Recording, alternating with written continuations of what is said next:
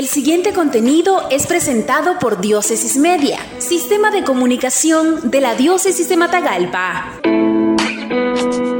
En su homilía el séptimo domingo de Pascua, 16 de mayo, desde la parroquia Inmaculada Concepción de María en Sébaco, Monseñor Rolando José Álvarez Lagos, obispo de la diócesis de Matagalpa, se unió al mensaje del Santo Padre Francisco y de su eminencia Cardenal Leopoldo Brenes en ocasión de la 55 Jornada Mundial de las Comunicaciones Sociales que celebra la Iglesia en este día.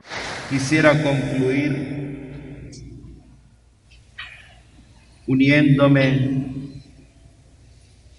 en esta 55 jornada mundial de las comunicaciones sociales, por supuesto al Santo Padre que nos ha regalado un mensaje titulado Ven y lo verás,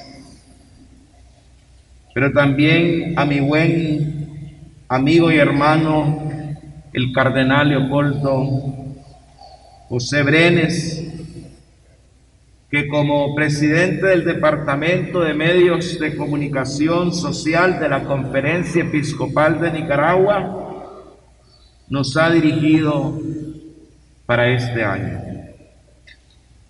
Uno, cada año y desde 1967, instaurada por San Pablo VI, la iglesia celebra en el séptimo domingo de Pascua la Jornada Mundial de las Comunicaciones Sociales.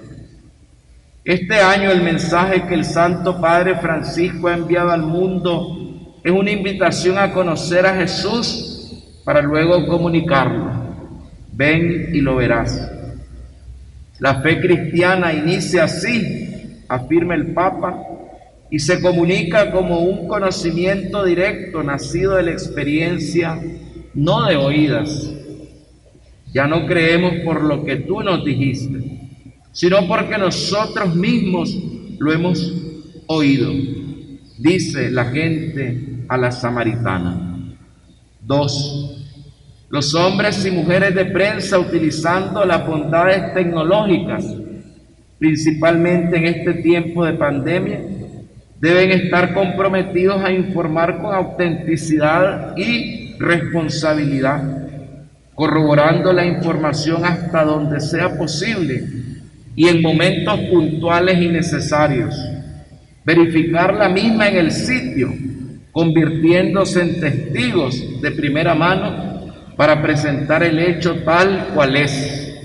Así la comunicación, que siempre es de dos vías, será veraz y creíble. Tres, no podemos omitir, y es de vital importancia tener presente, que los derechos humanos y la dignidad de la persona debe ser respetada, especialmente en este año electoral, en que las descalificaciones y ofensas abundan en las redes.